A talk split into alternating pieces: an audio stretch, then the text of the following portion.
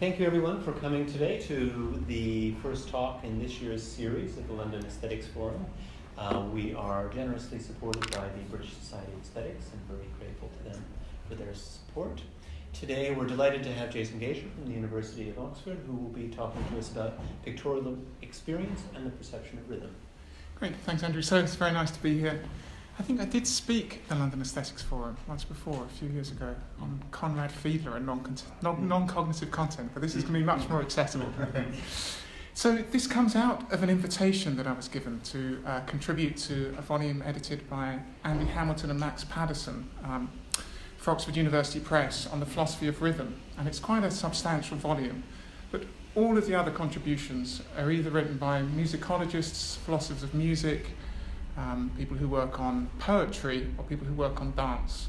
And I think I was the token representative from the visual arts, as it were. You know? And for a long while, I was stumped as to what to write about. Uh, and then I thought I'd do something more historical than philosophical. I was interested in why it was that abstract painters took music as a model for their practice. Um, and I was thinking about the way in which people like Roger Fry and others use the term rhythm to characterize features of their work. And I was interested in putting some pressure on that to see whether those sorts of claims held up. Uh, but as I started to think about it more, the, the issues became increasingly interesting to me. And I, I, I hope, I don't know, well, we'll see whether they are as rewarding as they think they are. And they moved from a sort of, my, my own interest moved from a broadly historical set of concerns about that particular moment in the development of Western art into a more general set of questions about whether um, what I'm going to call the graphic arts can have a rhythm at all. Okay, so it's largely a written paper, but I hope it's in such a way that um, I'm not just um, speaking long sentences at you. So, can a painting have a rhythm? Uh, this apparently simple question provides a means of thinking about some complex issues.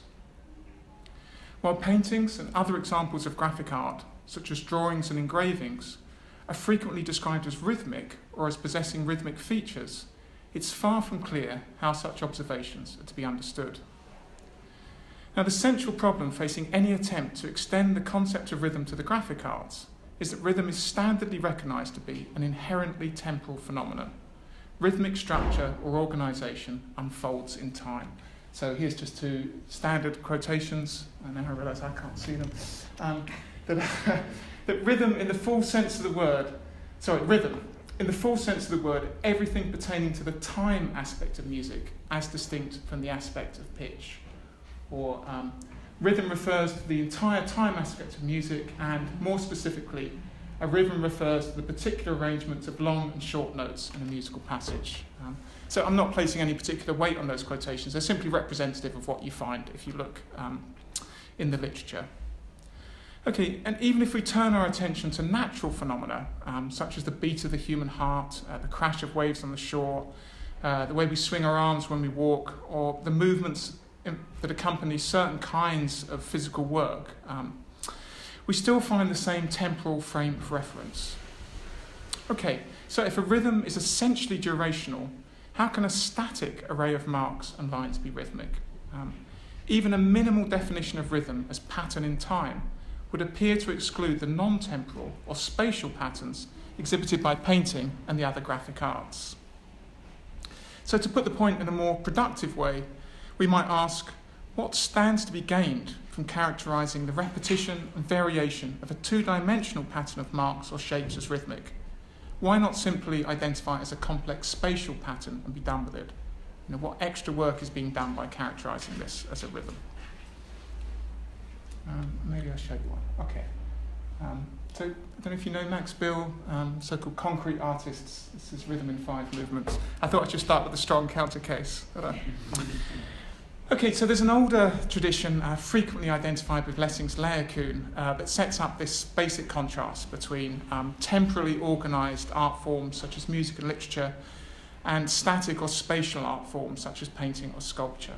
Um, and on that model, you know, seems fairly clear that um, if, if rhythm is temporal, then we're not going to be, it's not going to be connected to a static art form like painting and sculpture. But I think a moment's thought shows us that if we are to investigate the concept of rhythm in the visual arts, it's clear that we need to consider not only the shapes or marks out of which a work is made and the ways in which they are ordered, but also the kinds of experience that the array can stimulate in the viewer. So once we acknowledge that the process of looking at a painting is something that takes place over time, painting can no longer be excluded from consideration simply on the grounds that it's static and spatially organised. Um, for it's conceivable that spatial patterns can be designed in such a way that they are apprehended by the viewer in a temporally ordered sequence. This would allow what I shall term pictorial experience to possess or be sensitive to rhythmic structure, and thus to meet the minimum requirement of attending to temporal rather than merely spatial phenomena.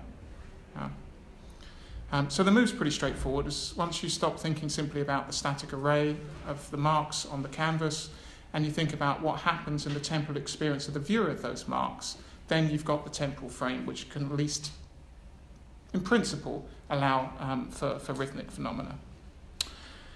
Okay, but what I want to do today is to put forward a number of considerations that are intended to cast doubt on this proposal, and, uh, and this position I'm going to defend, um, which is that pictorial experience takes place in time and thus is successive but it cannot be temporally structured in a sufficiently determinate manner to sustain the kind of attentional focus required for the communication of even simple rhythmic patterns.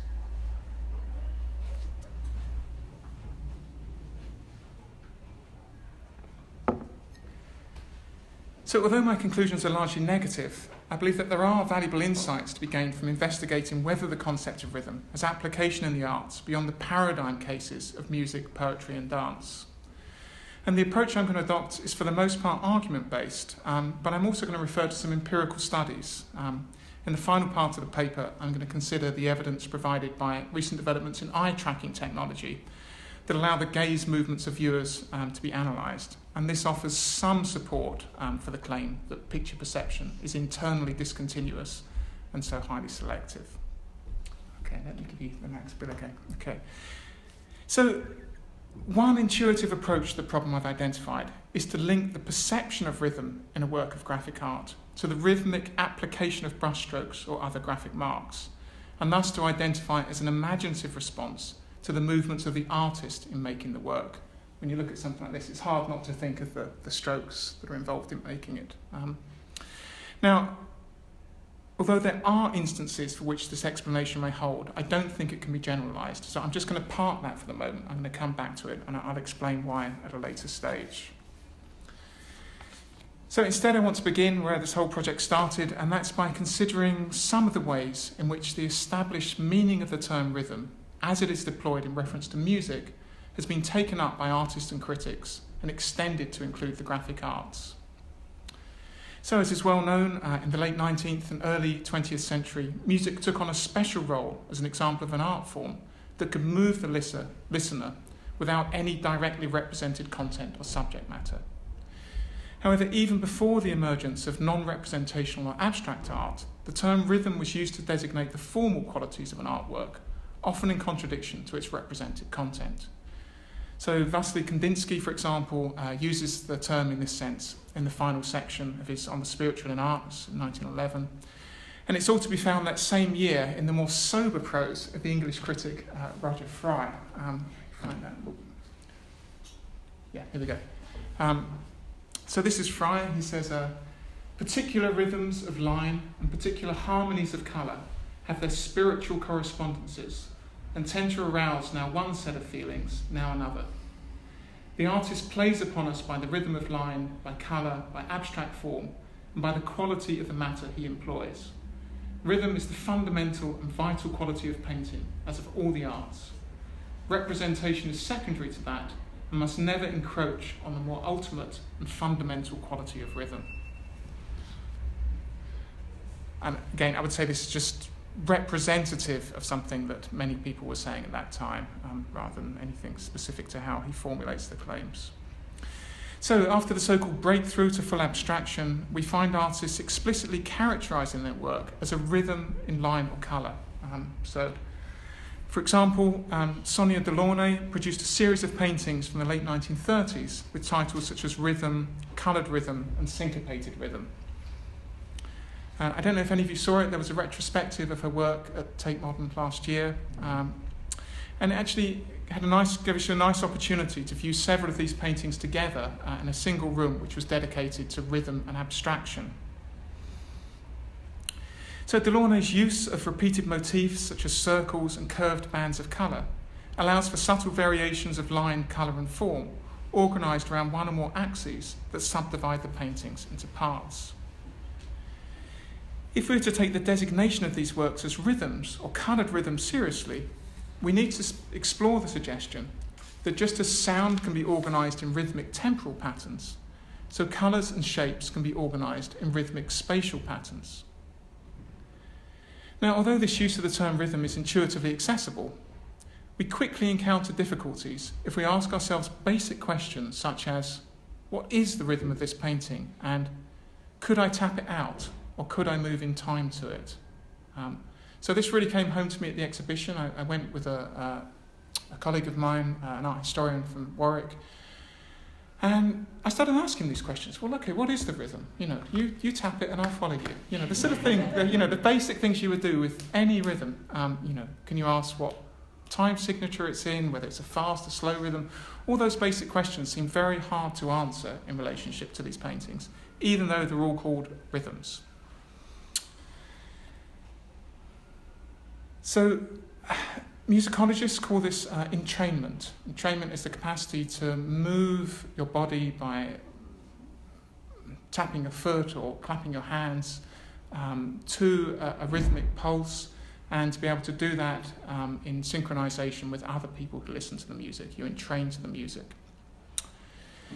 So, the capacity for entrainment that plays such a central role in explaining our responses to musical rhythm seems to have no equivalent in relation to works of graphic art. It is highly implausible to suggest that several viewers of the same painting could coordinate their actions in response to a discernible rhythmic structure. Indeed, there seems to be no meaningful equivalent to the basic building blocks of rhythm in Western music the establishment of a regular pulse or tactus and its subdivision into metrical units.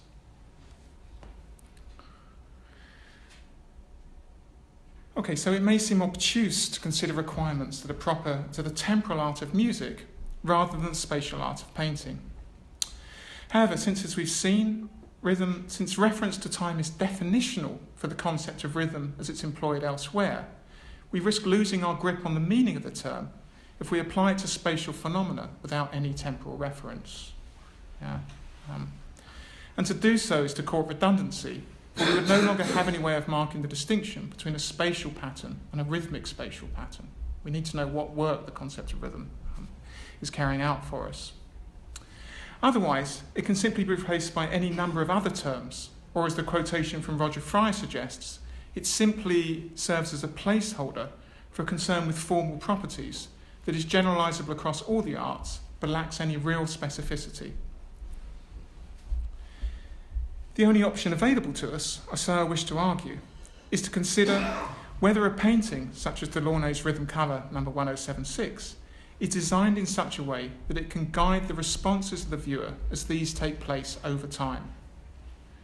The presence of features such as the repetition and variation of identifiable motifs, the placement of stresses or accents through different intensities of light and shade and different hues of colour, and the creation of subdivisions and relations of symmetry and asymmetry around the axes, all of which correspond to devices that are regularly deployed in music suggests that it may be possible for regularities in the visual organisation of the work to structure attentional regularities in the perceptions of the viewer.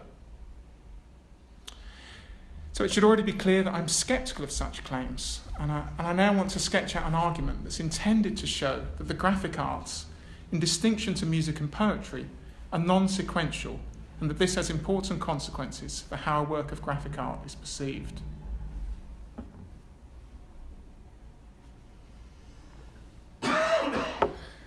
Okay. So, musical and poetic rhythms can be notated or otherwise presented in graphic form. Since we're able to identify and experience a rhythm by reading a score or a printed poem, why should this not also be the case for a work of graphic art, such as a painting? In all three cases, the score, the printed poem, and the painting, the object before us is static and spatially organised in two dimensions. It's, of course, no more than a convention that in the Western tradition, both written texts and musical scores are designed, are designed to be read from left to right and from top to bottom. However, in order to identify the rhythm of a printed poem or a musical score, we cannot read the words or notes in reverse order, or indeed ad libitum in any other order, for that would result in most cases, if not all, in a different rhythm. So the question at issue is whether graphic art has the same sequential structure as poetry and music. Is the viewer, like the reader or the listener, able to follow a predetermined sequence in which the individual characters have been arranged? Or does graphic art permit a greater freedom of selection concerning the order in which the parts are apprehended? So I'm just going to show some really simple examples. Um, so think of the following simple rhythm, uh, long, short, short, in simple time. Um, where you have a long note followed by two shorter notes uh, in a 2 1 1 proportion. And you can write this in simple, um, simple time or 4 4 time um, as a minim followed by two crotchets. Now, the temporal shape of this rhythm, the long, short, short, um, has a correlate in poetry in the metrical unit or foot termed the dactyl, um, in which a stressed syllable is followed by two unstressed syllables. So, dactylic verse is actually comparatively rare in English. Um, with its long, short, short rhythm, but um, the one that I think everyone knows is from Tennyson's um, The Charge of the Light Brigade, half a league, half a league, half a league onward. Okay, and this is good fun. So um, you probably know this, but the word dactyl derives from the Greek word um, dactylos, uh, meaning finger, and it's sometimes explained through a graphic representation like this. Um, so the spacing of the human finger um, has a long part, um, phalange here, followed by two shorter parts. Um, and so the term dactylos derives from this, this um, structure of the, of the, human finger. Um, so it's initially tempting to think that this figure, or indeed a finger on one's own hand, simply is an articulation of the LSS rhythm in visual form. However, despite the fact that the hand is shown in the deictic gesture of pointing, Nothing constrains the viewer to start from the part of the finger closest to the palm rather than from the tip. We can just as well look at the fingertip first and then allow our gaze to move inward towards the rest of the hand. And this would result in a short, short, long rhythm, or the metrical unit in terms an anapest. Yeah. Um, which is characterized by two unstressed followed by a stressed syllable and the word anapest comes from the Greek anapaistos, uh, which means struck back. That's to say, uh, a dactyl reversed. And uh, here's the example I can come up with. Um, uh, Dr. Seuss, the places you'll go, there is fun to be done, there are points to be scored, there are games to be won. Uh. Okay, and similarly, uh, in the case of music, reading or playing our original example backwards would result in a different temporal pattern. Two crotchets followed by a minimum, by a minim, follows a short, short, long rather than long, short, short rhythm since the notes are now in a 1 1 2 proportion. Okay. So, what these considerations show, or so I wish to argue, is that whereas rhythmic patterns in music and poetry are sequential, gaining their specific temporal shape from the order in which they are presented, visual forms do not need to be apprehended in a specific sequence. The shape of a finger remains identical, whether its parts are viewed from left to right or right to left or indeed in any order whatsoever. And the same holds for more complex forms, such as the entire hand or the human body. The greater freedom enjoyed by the viewer in relation to works of graphic art has an important consequence when it comes to identifying rhythmic structure. Um, so if we go back to the Delaunay. So although the experience of viewing this work unfolds over time, there doesn't seem to be anything inherent in the work itself that can guide or structure the viewer's experience so that the parts are viewed or apprehended in a specific sequence. There are, of course, visual properties that can be used to articulate a stressed, unstressed, unstressed pattern, either singly or in coordination, such as dark, light, light, or red, blue, blue, or large, small, small. However, the same pattern can also be read as unstressed, unstressed, stressed, depending on the order in which the viewer apprehends the parts. So if we ask ourselves, what is the correct order or sequence in which to view the different parts of this painting, we have no way of knowing where to begin. In short, regularities in the spatial organisation of the painting do not suffice to structure attentional regularities. And it's for this reason, I suggest, that we cannot move, tap out, or otherwise entrain to the painting's rhythm, and that the experience of viewers diverge in ways that do not permit synchronization.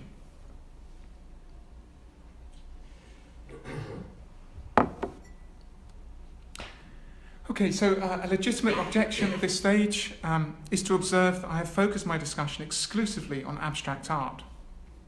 Surely, if we turn to figurative painting, there are other resources that are available that can be used to guide the viewer's attention in a particular order or sequence.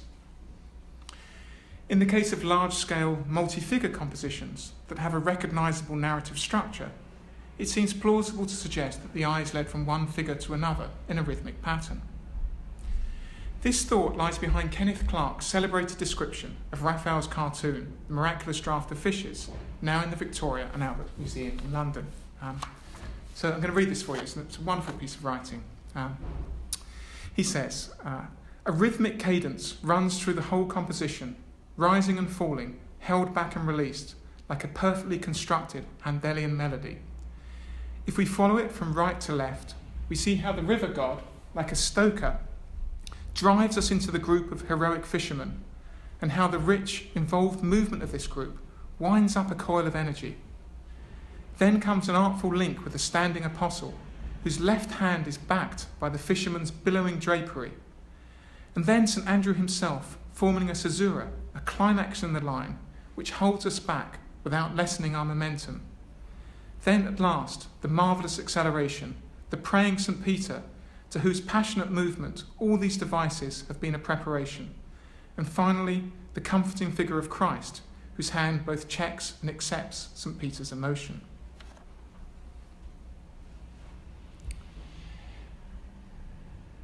So, Raphael's painting has a relief like structure in which the figures are aligned in a horizontal band parallel to the picture plane. And the planar organisation of the composition allows it to be read from right to left, as Clark proposes. It's worth noting, however, that this is a cartoon for a tapestry, and so the composition here is reversed from how it was originally intended to be viewed.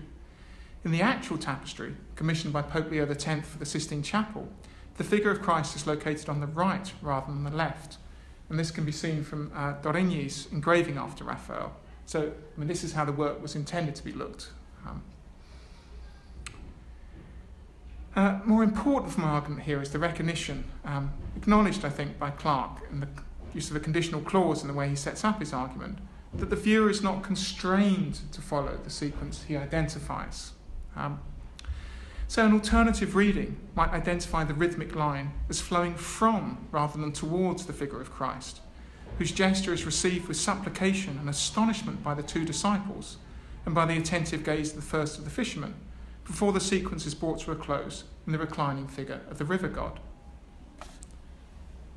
Moreover, since the visual interest of the composition is not restricted to the principal figures, it's possible that the viewer's attention is initially held by the three vigilant cranes in the foreground, before moving upwards to the standing apostle, who is placed just off centre.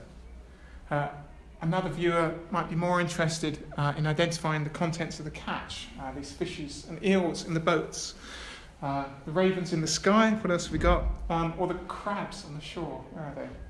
Yeah, down here. Um, perhaps because of the symbolic significance accorded to these creatures in the early modern period. Now, this brief discussion of a single example raises a host of questions. Um, even if, as I have argued, the viewer is free to attend to the parts of the painting in any order. Is there nonetheless a correct sequence that must be followed in order to identify the eternal rhythm that links the principal figures to one another? Perhaps this can be identified by a critic such as Kenneth Clark, and the viewer can be helped to experience it through an accompanying textual or verbal commentary. If so, should we concede normative force to a particular way of viewing a painting and what might justify privileging one description over another. Perhaps, too, we might say that a work of graphic art has many rhythms, and that the rhythm of the work depends on the route that the viewer takes through the painting. This would help to explain why entrainment is so rare.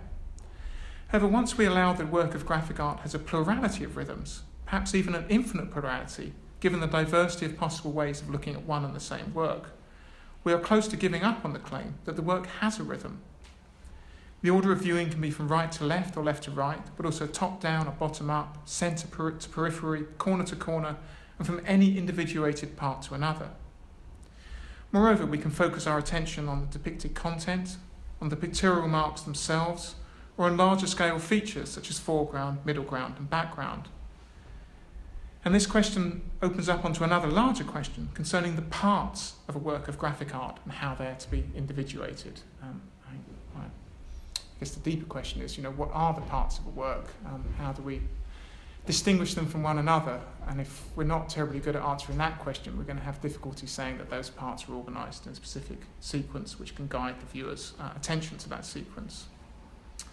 Um, so I'm just playing around with this, but this is one way in which we could formulate, reformulate my original claim to take account of this suggestion that a work of graphic art has many rhythms. Um, so pictorial experience takes place in time and thus is successive, but it cannot be temporally structured in a sufficiently determinate manner to sustain attentional focus on a determinate sequence of viewing, and thus on one way out of the many possible ways of viewing the work without relying on extra pictorial guidance.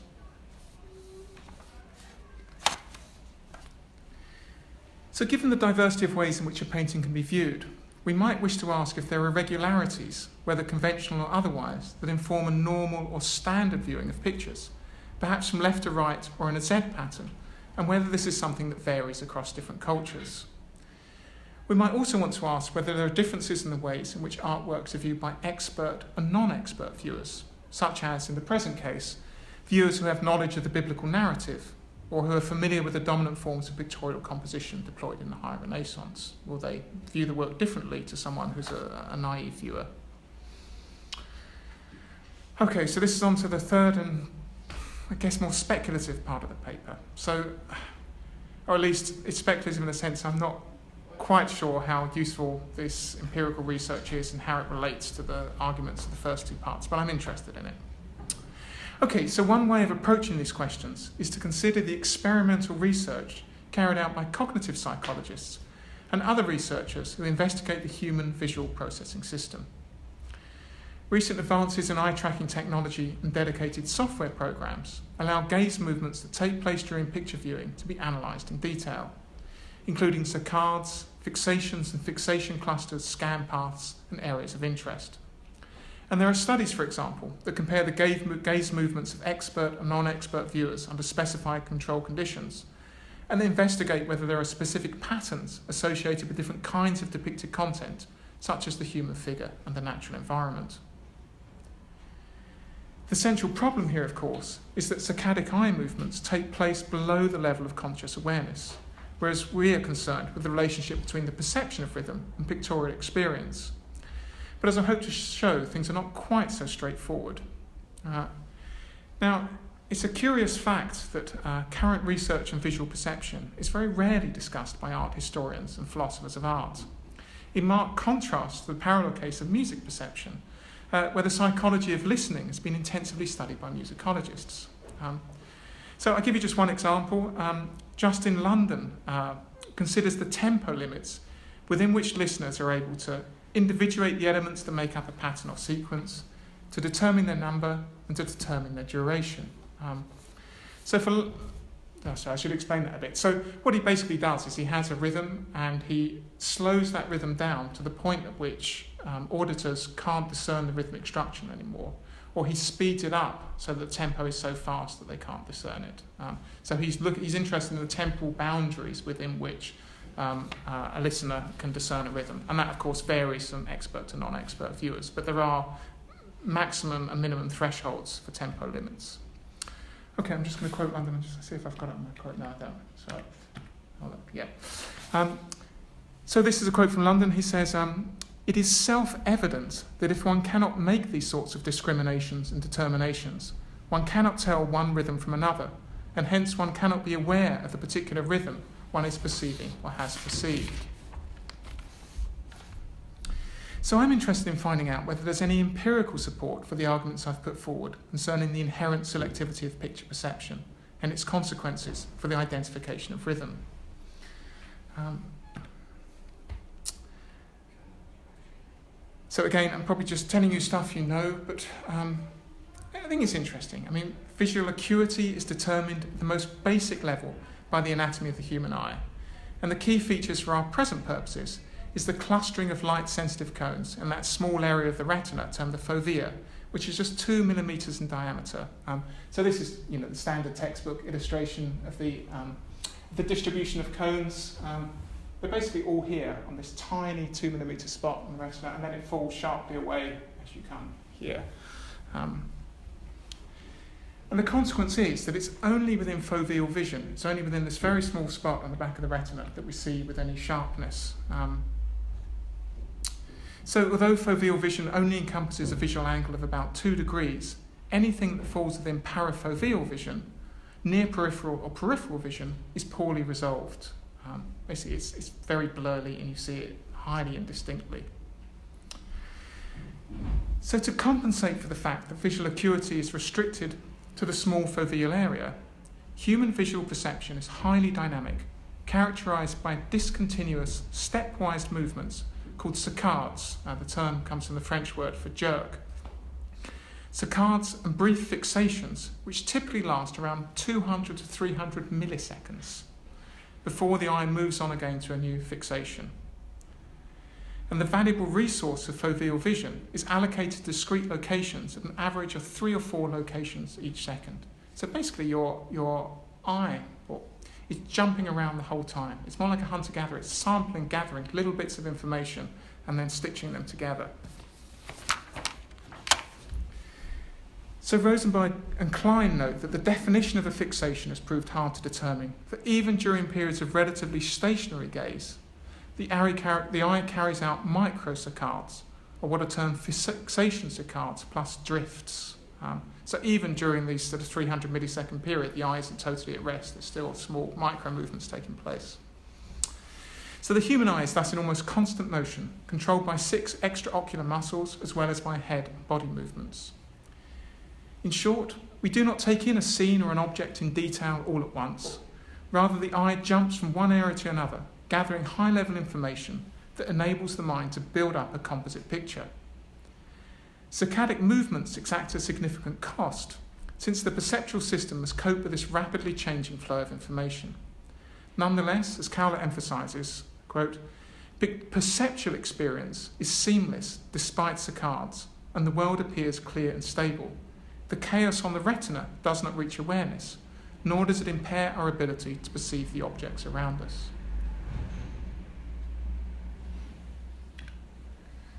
Okay, so summarizing the results of numerous attention studies, um, Massaro and his colleagues conclude, uh, this is important, that eye movements are an index of overt selection, and as a consequence, they are the expression of the relation between what is observed and its relevance to the viewer's interest. So it's the recognition that eye movements have cognitive significance. Sorry, so the recognition that eye movements have cognitive significance is one of the reasons uh, why the visual processing system is such interest to psychologists. You know, we direct our attention to those things that matter to us. Now, the fact that visual attention unfolds in space and time as a continual alteration between fixades and saccades allows gaze movements to be empirically investigated. And although saccades have been studied since the late 19th century, the first comprehensive attempt to analyse gaze movements during the viewing of pictures was carried out in the 1930s by the American psychologist um, Guy Buswell. It's a very um, uh, poor resolution picture, but you have a sense of just how cumbersome this apparatus must have been. Um, however, many of the lim- limitations imposed by Buswell's reliance on, on uh, his equipment have been overcome by advances in technology and the availability of electronic data processing. Nonetheless, it's important to acknowledge that the vast majority of eye tracking studies take place in the laboratory environment, with the artworks um, viewed as reduced high scale resolution images on computer screens. And it's only recently that lighter portable equipment has begun to permit studies to take place in situ in galleries and museums. Um, but it's pretty fast moving. Um, now the headsets are so light that um, the viewer is scarcely aware they're wearing them. And I think once the mobility in galleries is allowed, I think that'll make a big difference.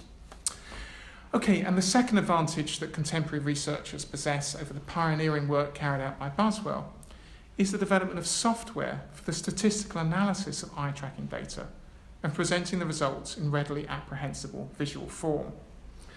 So, um, this is an example of a heat map um, which uses colour coding to show the locations that receive the largest number of fixations. And that's then overlain on the image itself to visualise results obtained from individual or multiple viewers. So in this study, researchers compared the result of male view- viewers looking at Bouguereau's Après le bain with that of uh, female viewers. Um, and here's the two side by side. Now, I'm not sure quite what we learned from the comparison, but it, it's sort of intriguing. You know, one can see why researchers might want to carry out these sorts of studies. Um, so another method is the use of arrows of different thicknesses uh, to represent the most frequently repeated uh, saccadic transitions. Um, so the eye is jumping around all the time, um, but uh, if a certain transition takes place with sufficient frequency, um, then it can be represented by an arrow. Um, obviously, you need an algorithm for doing this stuff. Now, okay, I think this is interesting. So, uh, this slide shows uh, Joseph Marie Vien's altarpiece, uh, Saint Denis Preaching in Gaul. Um, and the visualization was produced by Rosenberg and Klein and his colleagues at the Laboratory for Cognitive Research at the University of Vienna.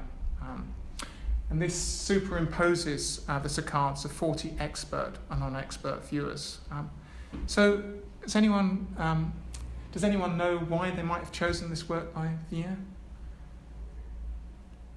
No, art historians in the room. No. Okay, so this painting is celebrated amongst art historians because uh, Diderot discusses it uh, in his Salon of 1767. Um, and Diderot identifies this altarpiece as an example of a painting that possesses what he terms a, a ligne de liaison, uh, a line of liaison or connecting line, which he says clearly, crisply, and effortlessly links the composition's principal features. And uh, and he draws a contrast to this painting uh, by, um, by um, Gabriel Francois Doyen, The Miracle of St. Anthony's Fire, uh, which is painted for the same chapel, uh, the Église Saint Roch in Paris. Um, so they're, they're both in the same chapel and viewable side by side. So Diderot says of this painting that it has a ligne de liaison that is fractured, bent, folded, and twisted, such that the eye, wandering at random through a labyrinth, bewildered, will find it difficult to grasp the connections. So Diderot's use of the term ligne de liaison bears comparison with Clarke's description of the miraculous draught of fishes. It identifies a compositional line that connects the different parts of the painting in such a way that, when successful, the viewer's eye is led in a continuous sequence from one part to another. Ah, sorry. Quick quote from Diderot. He says, uh, a well ordered composition will always have but one line of liaison, and it will serve as a guide to anyone looking at it as well as anyone attempting to describe it. And Diderot is not alone in this. You often find it in the art historical literature. It seemed to be an, an achievement of the artist that they can structure the composition, uh, especially multi figure compositions, in such a way that the viewer's eye is led through the painting in a well ordered sequence. Okay, so Rosenberg and Klein set out essentially to test this claim. Um, now, whereas many eye tracking studies are restricted to the first few seconds of viewing time, I mean, often um, just half a second, often max two or four seconds. Um, Rosenberg and his colleagues investigated longer periods, ranging from 2 to 15 minutes. Um, and their studies confirmed the discovery, which had already been made by Buswell, that the, high, the eye hardly ever moves systematically along a composition line from one end to the other. During picture viewing, the eye fixates for a very brief period on a location of the painting before rapidly moving off to another location. These movements are discontinuous and their ordering does not correspond to the ligne de liaison identified by Diderot. Um, so here's Rosenberg and Klein. The visualizations of gaze movements show that Diderot's analyses as well as similar claims recurring in the art historical literature, do not match the real dynamic of the eye. The gaze jumps from fixation to fixation, moving back and forth.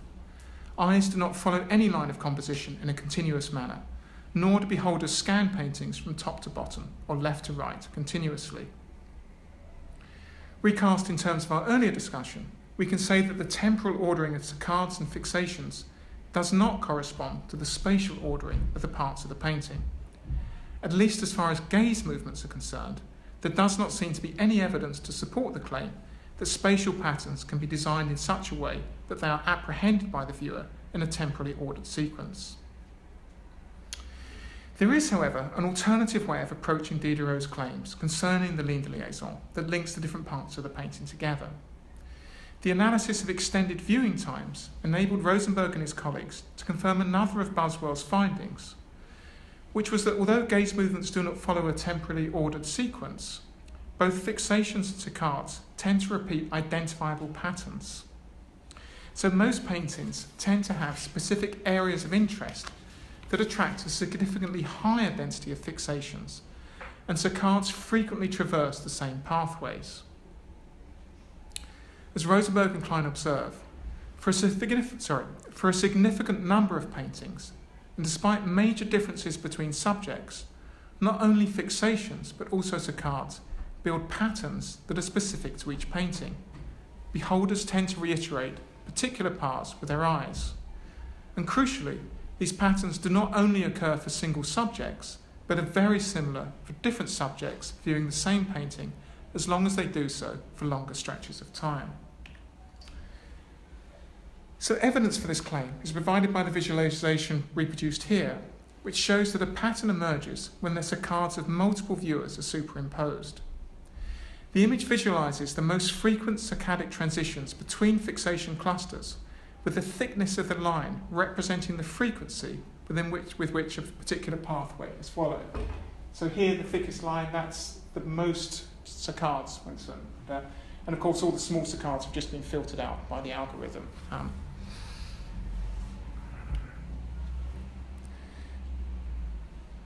It is striking that this graphic representation closely corresponds to Diderot's account of the ligne de liaison that links the different parts of Vien's painting. A finding that Rosenberg rightly describes as astonishing, uh, verbluffend, uh, it's a term it uses, in one of the first published reports of their research. The contrast with the painting by Doyen um, is equally informative, for it appears to show um, a broken or discontinuous connection between the principal parts.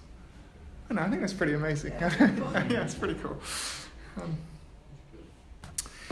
so Rosenberg and Klein conclude um, that Diderot's description of the line of composition in Vien's altarpiece is correct, as long as we consider the frequently repeated saccades are not the actual course of the movement of the eye. The line he describes matches the graph of the most frequent, frequent saccadic transitions between clusters of fixations.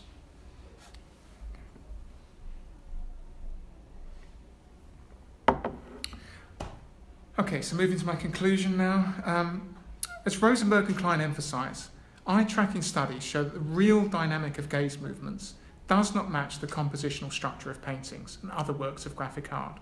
The eye does not follow the ligne de liaison in a temporally ordered sequence.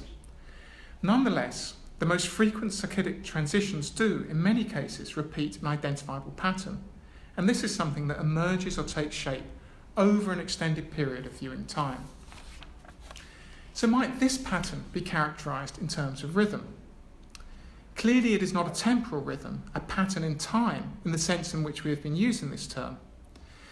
However, insofar as it identifies an empirically verifiable formal feature that is distinctive to an individual work of art, it can be distinguished from the generalized appeal to rhythm that is to be found, for example, in the writings of Roger Fry. Not only does it guide the allocation of visual attention by the individual viewer as this takes place over time, the same pattern of allocation is also shared by other viewers. So there's it's not entrainment, but it has some some homologies. Um, and the pattern is spatial, not temporal, but it does give structure to pictorial experience as something inherently durational. Okay. So I think this recognition goes some way to meeting our intuition. There can be spatial as well as temporal rhythms, and that certain works of graphic art have a pronounced rhythmic structure or rhythmic line that connects the different parts. The felt experience, or what we might term the subjective, subjective awareness of viewing a painting, is informed by and in turn informs the movements of the eye, but these do not directly correspond. Um, okay, so back to my early suggestion um, that there are some cases in which the attribution of rhythm um, to a work of graphic art is connected to our awareness of the movement through which the mark or marks were made. So, a, a sweeping or twisting drawn line invites us to imagine the impulse of the hand that guided the brush or the pen. Just as short hatch marks invite us to imagine the repetitive motion through which they are inscribed. Nonetheless, there are many cases in which such forms of imaginative engagement are deliberately impeded or turn out to be misleading. So here we might think of the high level of fini or uh, finish achieved by French academic painters such as Ingres or Bouguereau, who aspired to achieve, it's a horrible term, a, a léché or a licked finish in which no individual brushstrokes are visible. And at the other end of the extreme, um, uh, sorry, at the other extreme, the use of bold, vigorous mark making to communicate a sense of agitation, such as in the work of the German Expressionists, is often achieved through careful reworking thereby breaking the apparent correlation between the movement of the hand and the marks on the surface of the canvas. Um, so I think there are some examples. I just don't think it can provide the basis for a, an account that's going to apply across the board in the graphic arts. More fruitful, perhaps, for an account of rhythm that is applicable across the graphic arts rather than just some instances, is the appeal to the role of the imagination.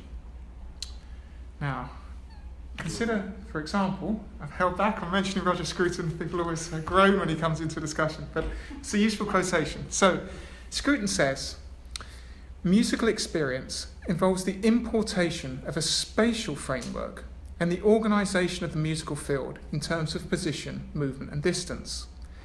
These spatial concepts do not literally appear to the sounds we hear. Um, so, think, for example, of a melody. We think of a melody as rising, la la la la la, but it doesn't rise in space. There is no spatial movement. Okay. So these spatial concepts do not literally apply to the sounds we hear. Rather, they describe what we hear in sequential sounds when we hear them as music. In other words, the concepts that provide the fundamental framework for musical perception are applied metaphorically. So Scruton's argument suggests the possibility of a neat reversal.